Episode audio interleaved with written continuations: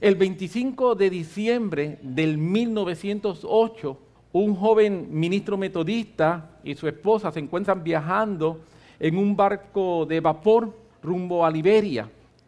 Ellos han sentido ese llamado de Dios y en ese llamado de Dios ellos se van en ese barco de vapor el 25 de diciembre 1908 se encuentran ya acercándose a las costas. De repente, estando cerca de algo que se conoce como la bahía de Garaway, escuchan el Espíritu Santo que les dice, deben bajarse de la nave, aquí es donde quiero que vayan. El capitán de la nave les dijo que no se podían quedar en ese lugar, ya que era un lugar de caníbales.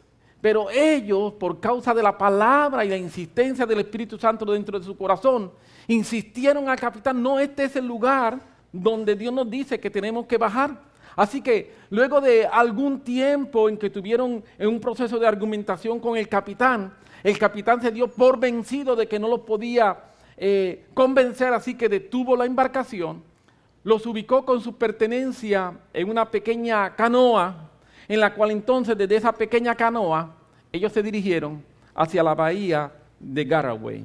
Ante los ojos de cualquier persona, esto parecería una locura, ¿verdad que sí? Yo no sé a usted, pero cuando yo estoy leyendo y leí, busqué más información y mientras más leo, más locura parece de primera intención lo que John Perkin y su esposa están haciendo.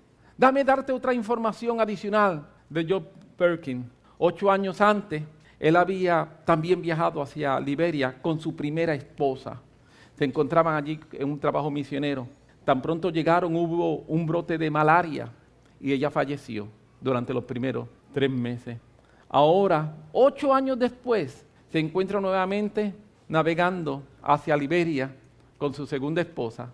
Y cuando el Señor le habla, dicen aquí, y él habla con el capitán, y el capitán le está diciendo, este es un lugar de caníbales. Yo no sé qué usted pensaría, pero como que no parece la mejor idea. Y si tú miras tu experiencia pasada, lo que te ha ocurrido, y evalúa lo que Dios te está pidiendo, como que no es la mejor idea de todas, habiendo perdido en su viaje misionero a Liberia su primera esposa hace ocho años atrás, ahora que el Señor le diga, quédate aquí, en una aldea, o sea, donde está rodeado esto de caníbales. Lo que ninguno de ellos sabía es que ocho días antes, Jasper Toe, un aborigen que había seguido fielmente los rituales religiosos de su tribu, se encontraba con una necesidad espiritual que sus prácticas y rituales no lograban saciar. Así que ocho días antes, Jasper Stoe está mirando al cielo con esa gran y profunda necesidad y hace un clamor de desesperación y hace la siguiente expresión, si hay un Dios en los cielos, ayúdame a encontrarte. Entonces inmediatamente escuchó una voz que nunca antes había oído. Y esa voz le dijo, ve a la playa de Garaway. Verás una gran caja en el agua, con humo saliendo de ella. Saldrá una pequeña caja de la caja grande y la gente de la pequeña caja te dirá quién soy. Jasper Toe nunca había visto un barco de vapor y no sabía lo que era. Y por eso Dios le habla de una caja que está saliendo humo de ella y que de esa caja va a salir una caja pequeña y que en esa caja pequeña van a venir unas personas y que esas personas le van a explicar a él quién es. Así que Jasper Stoe empieza a caminar la próxima mañana y está siete días caminando llega a la bahía de Garaway temprano el 25 de diciembre de 1908. Precisamente en el momento en que John Perkin siente la urgencia, Dios le dice, este es el lugar. Y que a pesar de lo que le están diciendo el capitán y las otras personas, de que no baje, que es demasiado peligroso, él sigue con esa urgencia del Espíritu Santo de que ese es el lugar. Tan pronto eh, Jasper Toe está allí, está mirando hacia el horizonte. De momento ve aquella caja que está saliendo humo, que se está acercando.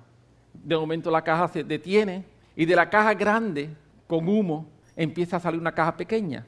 Y él hacia el horizonte, cuando esa caja pequeña se empieza a acercar, ve que hay dos personas, como la voz le había dicho hacía ocho días antes. Hay dos personas. Cuando él ve que la, canoa en que ellos están llegando se está acercando a la orilla, él va donde ellos. No habla su idioma, ellos no hablan su idioma. Así que por medio de, de señas, él le dice a ellos que lo sigan. Y como ellos tenían esa convicción tan profunda del Espíritu Santo, ellos entendieron en ese momento que esa era la persona que ellos tenían que encontrarse. Así que ellos lo siguieron y caminaron hacia adentro, nuevamente siete días hacia adentro, hasta llegar a la aldea de Jasper Toe. ¿Qué hicieron ese próximo día? Dormir. No podían comunicarse, no podían hacer nada. Pero según pasaron los días, pasaron las semanas, pasaron los meses, John Perkins y su esposa comenzaron a aprender el dialecto de la tribu. Y cuando comenzaron a aprender el dialecto de la tribu, hubo un momento en que fueron capaces de comunicarse. Y cuando fueron capaces de comunicarse, le pudieron explicar a Jasper Toe y a la tribu quién era esa voz que le había hablado desde el cielo. Resultado, Jasper Toe, lógicamente, inmediatamente que supo, se convirtió. La tribu se convirtieron. Y durante los próximos 28 años, John Perkins y su esposa estuvieron ministrando y levantando iglesia por toda esa región. Con el tiempo, Jasper Toe, el aborígene, se convirtió en el superintendente entonces de la Asamblea de Dios en todo Liberia, que tenía a su cargo cientos de iglesias. Yo me pregunto y te quiero preguntar, ¿qué hubiera pasado si John Perkins hubiera estado mirando sus experiencias pasadas o si hubiera hecho más caso a la información del capitán, la cual era cierta. ¿Qué hubiese pasado si su experiencia pasada o la información actual hubiesen tenido más importancia que lo que Dios le está diciendo? No estaríamos hoy contando aquí esta extraordinaria historia el 25 de diciembre del 2008, hace apenas 11 años atrás, se celebró los 100 aniversarios del encuentro en la bahía de Garaway, el comienzo de la evangelización de Liberia. Todo esto ocurrió simplemente porque una persona pudo abrir su mente espiritual para ver las cosas como Dios las ve y no como el mundo no las presenta. Permíteme darte un dato adicional. Me puse a buscar, a investigar, porque dije, ¿qué impacto tiene esto hoy en Liberia? Hoy Liberia es uno de los países con mayor por ciento de protestantes en todo África.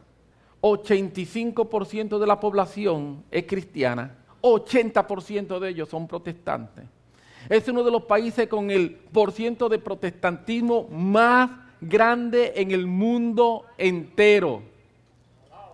¡Wow!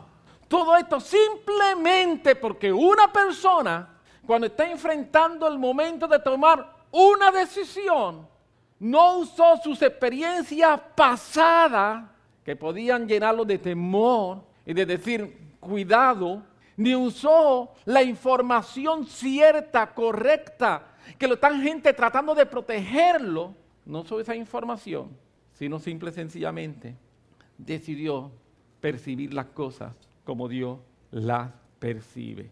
¿Saben? Uno de los eh, personajes más interesantes para mí en la Biblia, en el Antiguo Testamento en forma específica, es el personaje de Daniel.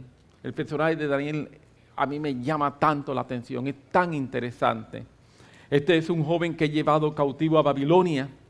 Es entrenado, en, dice la Biblia, en toda la ciencia y las artes de los caldeos. La Biblia nos dice que Daniel había propuesto en su corazón no contaminarse con la comida del rey, porque la comida del rey era sacrificada a los ídolos. Y él dijo, no, no, yo no voy a comer nada que sea sacrificado a ídolos. Dios le dio a Daniel sabiduría y también a sus otros tres compañeros que estuvieron ahí con Daniel. Y dice la Biblia que ellos cuatro llegaron a ser, cada uno de ellos, diez veces mejor que todos los demás. Eso dice la Biblia. llegaron a ser diez veces mejor que las demás personas en todo el reino, en sabiduría, en ciencia, en conocimiento, en inteligencia, en entendimiento. Eran diez veces mejores.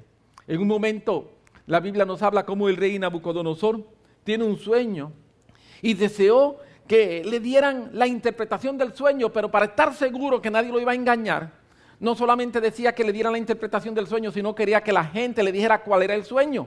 Y los magos, los estudiosos, los sabios le decían, rey, nadie puede hacer esto. Nadie te puede dar una interpretación si no sabe el sueño. Dinos el sueño y nosotros te vamos a dar la interpretación. Y el rey le decía, no, dígame en el sueño y la interpretación. Cuando usted me diga el sueño, yo voy a saber que ustedes tienen interpretación real. Así que como nadie lo podía hacer, el rey decretó que se iban a mandar a matar a todos los magos, a todos los sabios, a todos los estudiosos. En eso, Daniel, que apenas llevaba un año en el reino, se dicen los estudiosos que Daniel debe haber llegado entre 15, 16, 17 años, tenía un año más, se entera de la situación y Daniel pide audiencia y luego de varias conversaciones, Daniel va donde el rey y le dice al rey el sueño y le da la interpretación. El sueño y la interpretación tienen que ver con los eventos por venir, con los eventos futuros, con cosas que hoy, yo, que hoy tú y yo estamos viendo, con cosas que años después te empezaron a escribir en la historia. Han pasado 70 años desde ese momento. 70 años desde que Daniel le dio la interpretación del sueño al rey Nabucodonosor. Ya el rey Nabucodonosor no es el rey, murió y han habido ya dos reinados pequeños en el medio. Un descendiente de él, el rey Belsasar, manda a buscar todos los utensilios que Nabucodonosor había traído del templo de Jehová y lo empieza a utilizar en un tiempo de fiesta de orgía. Y juicio viene del cielo. Y el juicio vino del cielo de la siguiente manera. Una mano se apareció y la mano escribió en la pared una palabra que nadie entendía. Así que el rey empieza a llamar a todos sus sabios, todos sus adivinos, todos los entendidos. Y ninguno sabía, ninguno podía leer, ninguno podía interpretar. No entendían, era un idioma desconocido para ellos. Nadie sabe qué significa aquello. El rey está sumamente preocupado. Dice que su rostro había cambiado, se había palidecido. Han pasado 70 años ya Daniel en este nuevo reino es un desconocido. Ya Daniel no es una figura pública. Ya Daniel no es el segundo después del rey.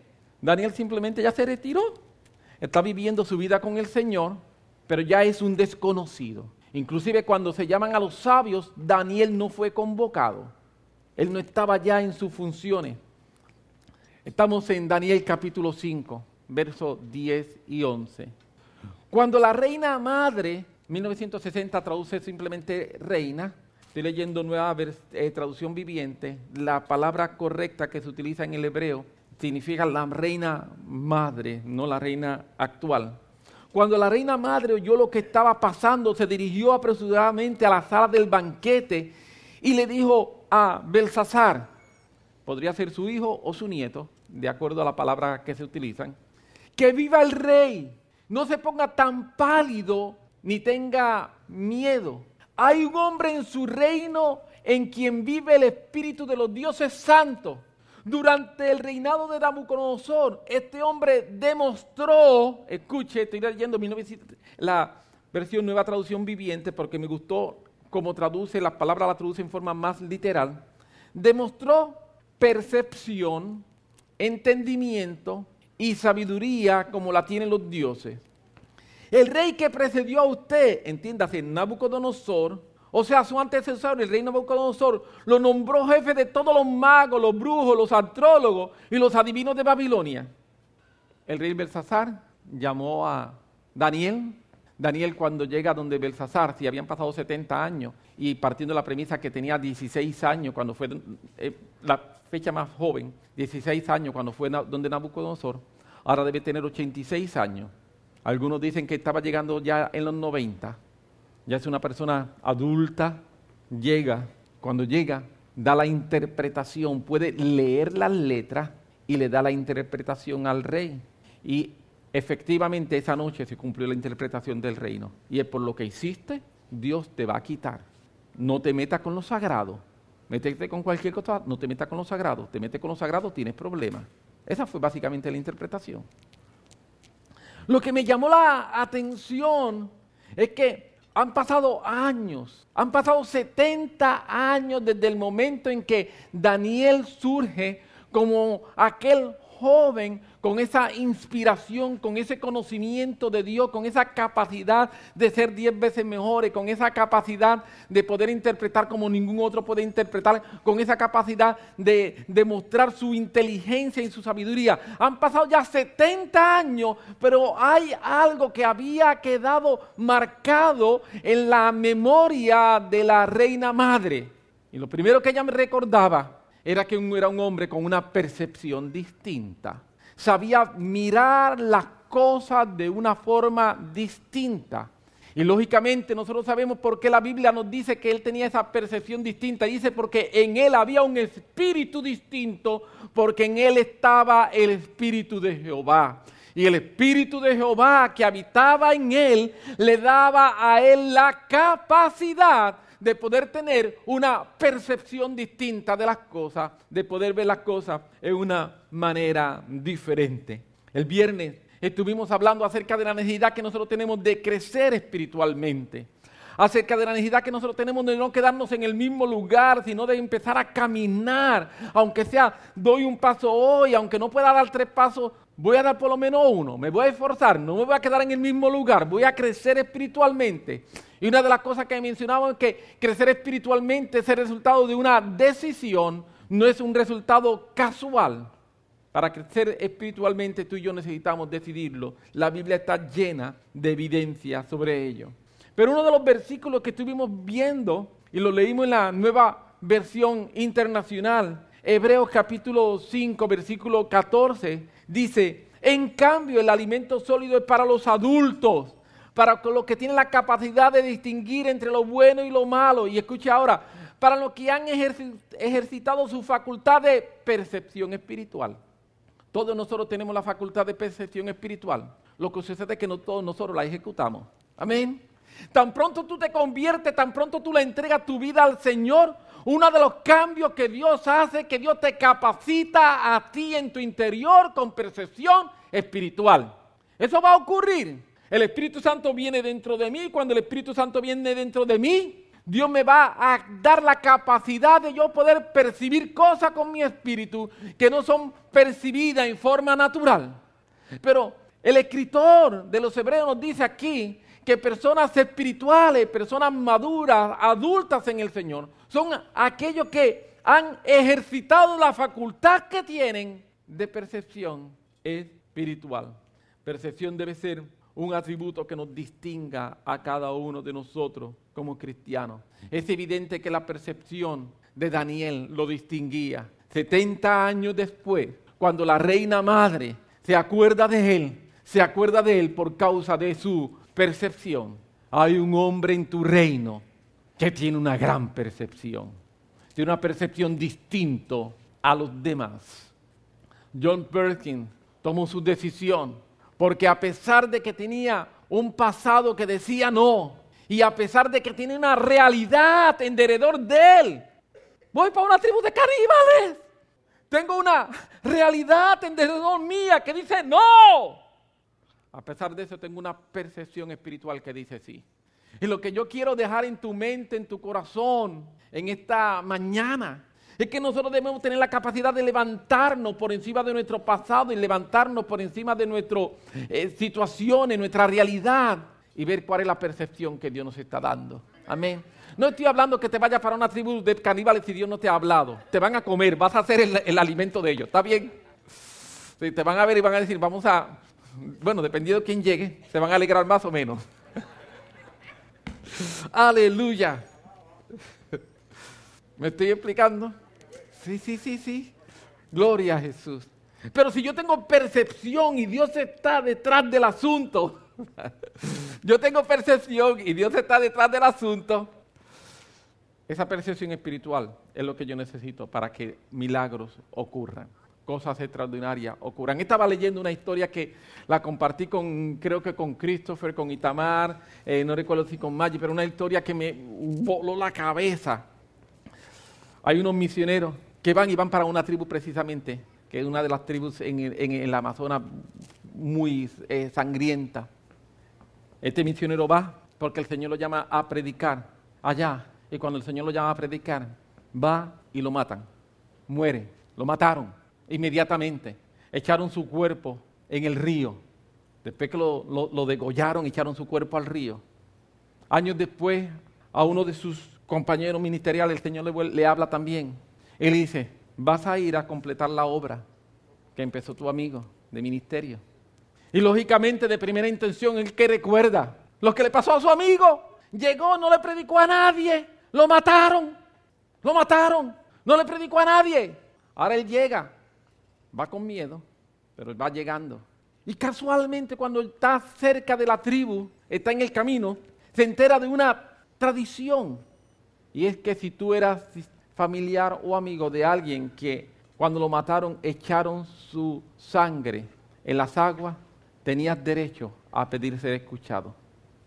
Así que él llegó, llegó a la tribu. Y cuando llegó a la tribu, dijo, a mi amigo, hace tantos años atrás, ustedes lo mataron y echaron su sangre en las aguas. La tribu se recordaba. Así que la tribu honró lo que era su tradición. Y cuando la tribu honró lo que era su tradición, el jefe de la tribu convocó a toda la tribu para escucharlo. Lo escucharon. La tribu se convirtió. Y de ahí entonces siguieron evangelizando. Y cientos, cientos de miles de aborígenes se han convertido. Y uno dice, ¿cómo es esto? Yo no entiendo. Yo no entiendo, yo no entiendo por causa de que mi percepción es una percepción muy humana. Yo no entiendo por causa de que mi percepción es una percepción muy pequeña. Yo no entiendo porque mi percepción es una percepción tan y tan y tan super mega limitada. Y algunas veces con una percepción tan super mega limitada, quiero entender cómo piensa el creador del universo. ¡Wow! La Biblia dice que Dios es, poder. Y la palabra que se usa para poder, dínamos. Y de ahí viene la, palabra que se utilizan como dinamita y que tienen que ver con explosiones. Escúchame, cuando se hizo la bomba en la eh, eh, Segunda Guerra Mundial, la bomba que se, que se estalla, ¿verdad? Allá por Japón. Esa bomba apenas era un menos de un por ciento de las dos onzas de uranio que se estaban utilizando para hacer todos los experimentos. Menos de un por ciento tenía esa bomba de dos onzas de uranio. Cuando esa bomba estalló, el efecto inmediato fue mayor, más caliente que el centro del Sol. Menos de un por ciento de las dos onzas de uranio que se estaban utilizando fue lo que se utilizó para la bomba. Y cuando la bomba estalló, su efecto inmediato, su efecto inmediato más caliente que el centro del Sol. Se calcula que la explosión, la, brillantez de la explosión, si hubiese estado, se podía ver desde Júpiter, si hubiese estado en Júpiter, hubiese podido ver la brillantez de esa explosión. Hubiese llegado hasta allá.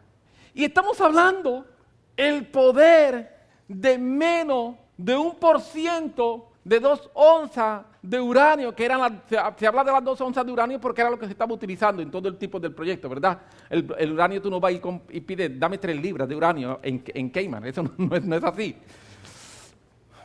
Y, y estamos hablando de ese poder tan extraordinario y Dios es quien creó todas esas cosas. Así que imagínate el poder de Dios. Y algunas veces nosotros con una mente tan y tan y tan y tan limitada queremos entender un poder tan y tan y tan y tan grande.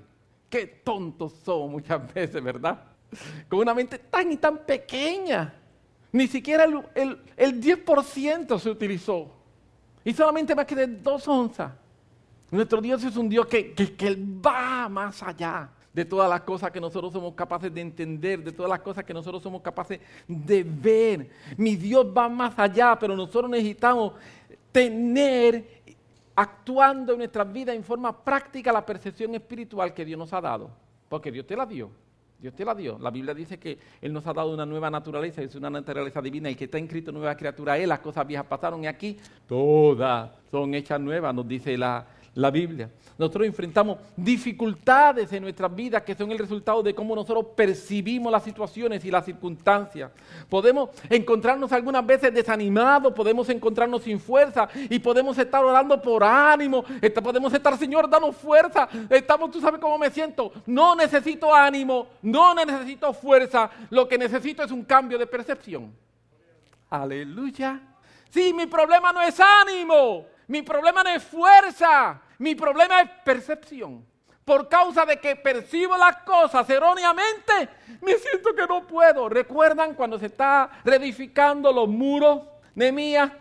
El pueblo está cansado. Pero dice, pero cuando entendimos, cuando entendimos, cuando nuestra percepción cambió, cuando entendimos, cuando nuestra percepción cambió, pudimos levantarnos y seguir y terminar la obra. Así que muchas veces nosotros no necesitamos orar por energía, no necesitamos orar por ánimo, no necesitamos orar por fuerza. Lo que necesitamos es utilizar la capacidad de percepción espiritual que Dios nos ha dado. Y cuando yo uso la capacidad de percepción espiritual que Dios me ha dado, mi mente va a empezar a mandarle instrucciones a mi cuerpo. Amén. Tan pronto eso cambia acá, todo empieza a cambiar acá. Aleluya, aleluya. La diferencia entre los diez espías con Josué y Caleb, los diez espías que se mandaron a, revisar la tierra de Israel, amén. Y que vinieron diciendo, no, no vayamos, nosotros somos como langosta, allá hay gigantes. Josué y Caleb vinieron diciendo, es verdad que allá hay gigantes, pero Dios está con nosotros. La diferencia entre los diez espías que trajeron una noticia nefasta y Josué y Caleb que venían con una buena noticia fue la percepción de las cosas. Ambos decían lo mismo, su interpretación cambiaba. Los doce vieron los gigantes, pero diez decían, nosotros parecíamos ante ellos como langosta. Diez era lo que decían. Josué y Caleb decían, no, vamos a meterle mano, Dios nos va a dar la victoria. Percepción, percepción. La información de los diez dice la Biblia que desalentó al pueblo. El pueblo no se desalentó porque estaban cansados. El pueblo se desalentó porque compraron una información equivocada, una percepción equivocada. Y la percepción equivocada trajo desaliento en el pueblo. Una percepción correcta hubiese traído aliento. Génesis 50, cuando nosotros vimos a José hablando con sus hermanos. Y sus hermanos están tratando de decir, ahora qué hacemos, nuestro papá murió, José ahora va a venir a vengarse contra nosotros por lo que nosotros hicimos. Y cuando ellos van a decirle, José, ¿sabe? Tu padre cuando estaba vivo nos dijo que te dijéramos que... José dice, tranquilo, no se tienen que preocupar. Dios ha estado involucrado en todas estas cosas. Yo no lo sabía, pero Dios estaba involucrado en todas estas cosas. Y Dios hizo que yo llegara delante para yo ir preparando el camino para poder preservar la vida de todo el pueblo. ¡Wow! Percepción. Mientras otro podía decir, oh, cómo me han traicionado, cómo me mataron mal. Ahora que estoy aquí en esta posición, ahora yo me voy a vengar. Ahora yo tengo las posibilidades de hacer que paguen, de hacerle entender lo malo que ellos fueron. No, Percepción. Dios usó todo esto simple y sencillamente para adelantarme y ponerme a mí en una posición distinta, porque lo importante era preservar al pueblo. Y como eso era lo importante, yo estoy teniendo la percepción del cielo, la percepción de Dios, no la percepción humana, no mi percepción aquí. Pablo nos dice que todo obra para bien, para aquellos que aman al Señor. Nuevamente, percepción. El Salmo 73 es uno de los salmos más extraordinarios, uno de mis salmos preferidos. El Salmo 73 es un salmo de conflicto. El Salmo 73 es un salmo de angustia. El Salmo de 73 es un salmo donde la persona tiene una lucha interior. Y yo, es uno de mis salmos favoritos porque yo me identifico tantas veces con ese salmo. Yo muchas veces me siento como el escritor que no entiendo, que yo no entiendo por qué Dios hace la cosa como está haciendo, que no entiendo por qué los malos prosperan y los justos le va mal. Yo no sé hacer a ti, pero a mí algunas veces me pasa eso lo que le pasaba al salmista. El salmista estaba diciendo, esto es injusto. A los que hacen las cosas mal, las cosas les van bien. Y nosotros que nos estamos esforzando por hacer las cosas bien, las cosas nos van mal. Y el salmista está en esa posición. Y el salmista le está diciendo a Dios, Dios, yo no entiendo esto. Tú, Dios, tú eres un Dios injusto. Tú no ves lo que está pasando. ¿Qué pasa con tu amor? ¿Qué pasa con tu cuidado? ¿Qué pasa con tu misericordia? ¿Qué pasa? El salmista no entendía. Y el salmista nos dice que fue así. Está en esa discusión con Dios. Le hace luego el Salmo 73. Está en esa discusión con Dios. Nos dice, hasta que entró en el santuario. Y cuando entró en el santuario dice, hasta que entrando en el santuario entendí. es que algunas veces nuestro problema es que queremos entender sin entrar en el santuario. Para entender nosotros necesitamos entrar al santuario. Cuando yo entro en el santuario, entonces yo voy a entender las cosas que Dios quiere hacer. Pero yo quiero analizar las cosas desde acá en tubo de ensayo. Las cosas no se, no se analizan en tubo de ensayo espiritualmente hablando. Las cosas yo tengo que entrar en el santuario de Dios. Y cuando entro en el santuario de Dios, yo voy a entender, cambio de percepción, voy a percibir las cosas como Dios las percibe. Mientras yo estoy en mi proceso analítico, yo estoy utilizando mi lógica para tratar de entender a un Dios que está por encima de la lógica. Imposible. Yo estoy tratando de utilizar mi razón para tratar de entender a un Dios que está por encima de la razón. Imposible. No funciona así. Cuando termina el Salmo 73, el entorno del salmista no había cambiado. Seguía haciendo exactamente lo mismo. A él le seguían pasando las cosas mal y a los malos le seguían pasando las cosas bien. Pero su percepción había cambiado. Y cuando su percepción cambió, su perspectiva de las cosas cambió y su perspectiva de vida cambió. Un cambio de percepción. La Biblia nos enseña que nosotros necesitamos tener una mentalidad celestial, una percepción eh, espiritual.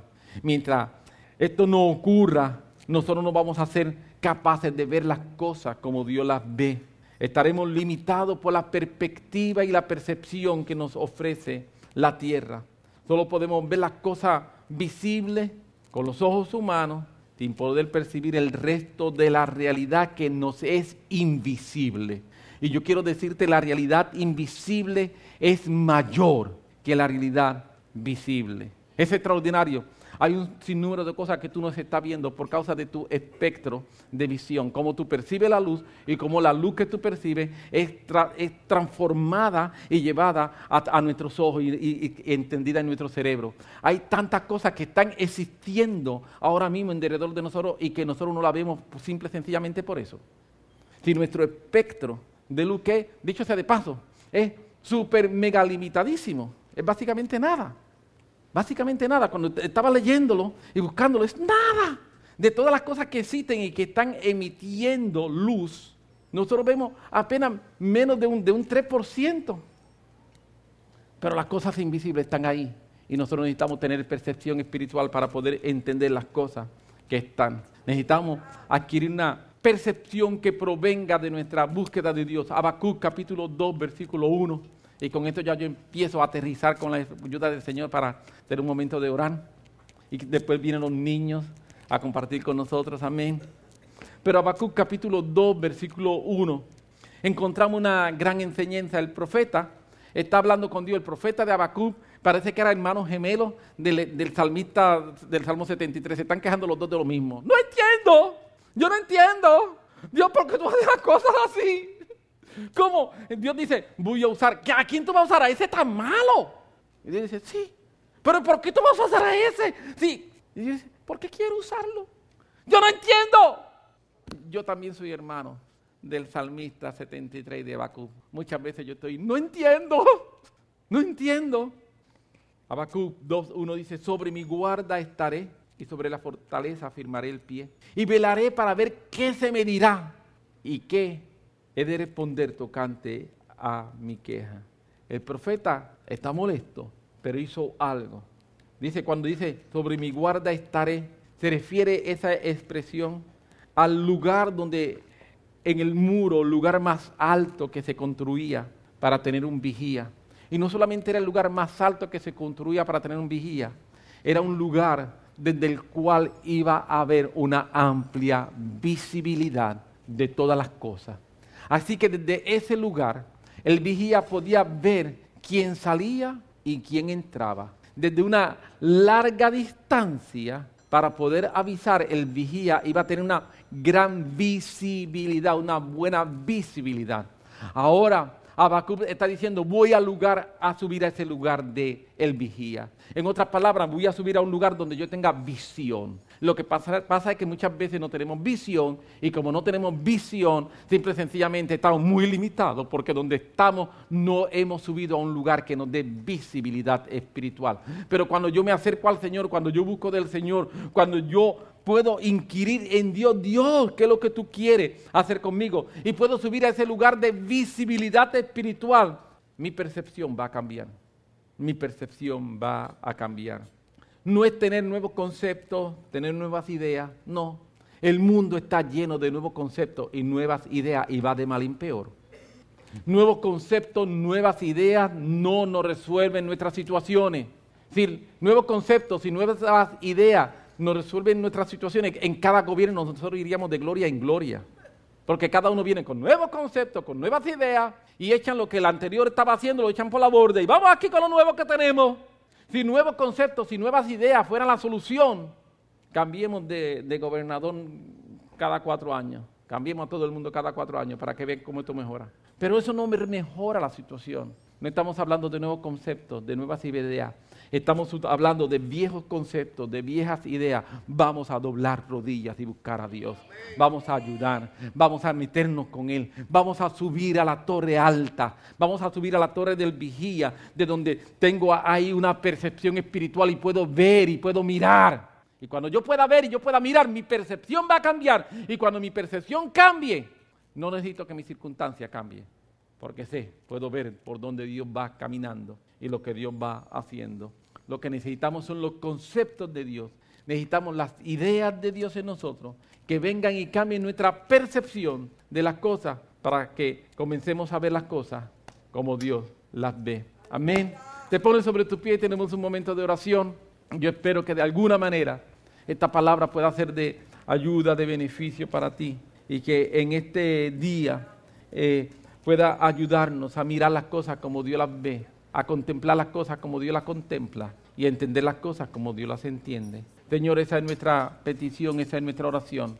Sabemos, estamos conscientes, Señor, de que eh, tiempos mejores vienen, Señor, del cielo. Estamos conscientes, Señor, de que tiempos extraordinarios vienen del cielo, Señor, pero también estamos conscientes de que tú nos hablas una y otra vez y otra vez y otra vez. Y hay tantas veces que no somos capaces de entender lo que tú estás diciendo. Y hay tantas veces, Señor, que no somos capaces de ver lo que tú estás diciéndonos, Señor.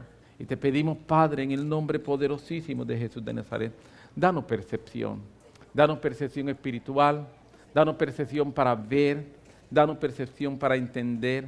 Danos percepción, Señor, para poder ir un poco más allá de lo que se entiende y se interpreta en forma normal y natural y poder ver, Señor, lo que se entiende y se interpreta cuando nosotros somos capaces de ejecutar la facultad de percepción espiritual que tú nos has dado, como nos dice el escritor de Hebreo. Ayúdanos, Señor, a ver las cosas como tú las ves, porque cuando nosotros veamos las cosas como tú las ves, Señor, no vamos a tener que estar orando tanto por fuerza, no vamos a tener que estar orando tanto por ánimo, porque es que ver las cosas como tú las ves me llena de ánimo. Ver las cosas como tú las ves me llena de fuerza. Ver las cosas como tú las ves me llena de energía. Ver las cosas como tú las ves me llena de esperanza. Ver las cosas como tú las ves me llena de expectativa.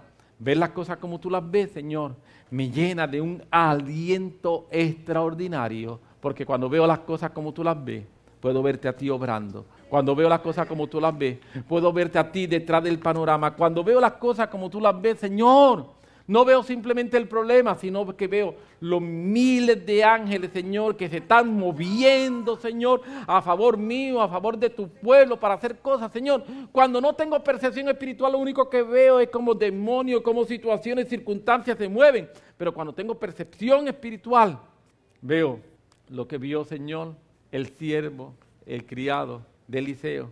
Puedo ver que los de nuestro lado son más que el adversario. puedo ver que los de nuestro lado son más que el adversario. Y cuando yo puedo ver que los de nuestro lado son más que el adversario, entonces digo, oh, no tengo que preocuparme. No, si Dios está con nosotros, ¿quién contra nosotros, Señor? Necesitamos percepción espiritual. Necesitamos poder utilizar esa percepción que tú nos has dado, Señor, que nos cambia, que nos transforma, que nos fortalece, que nos llena de esperanza, de aliento y de ánimo. Ayúdanos a cada uno de nosotros que estamos aquí, Padre, para que podamos crecer en esto, en el nombre poderoso de Jesús de Nazaret. Amén, amén, amén. Dios te bendiga mucho. ¿Le puedes dar un aplauso?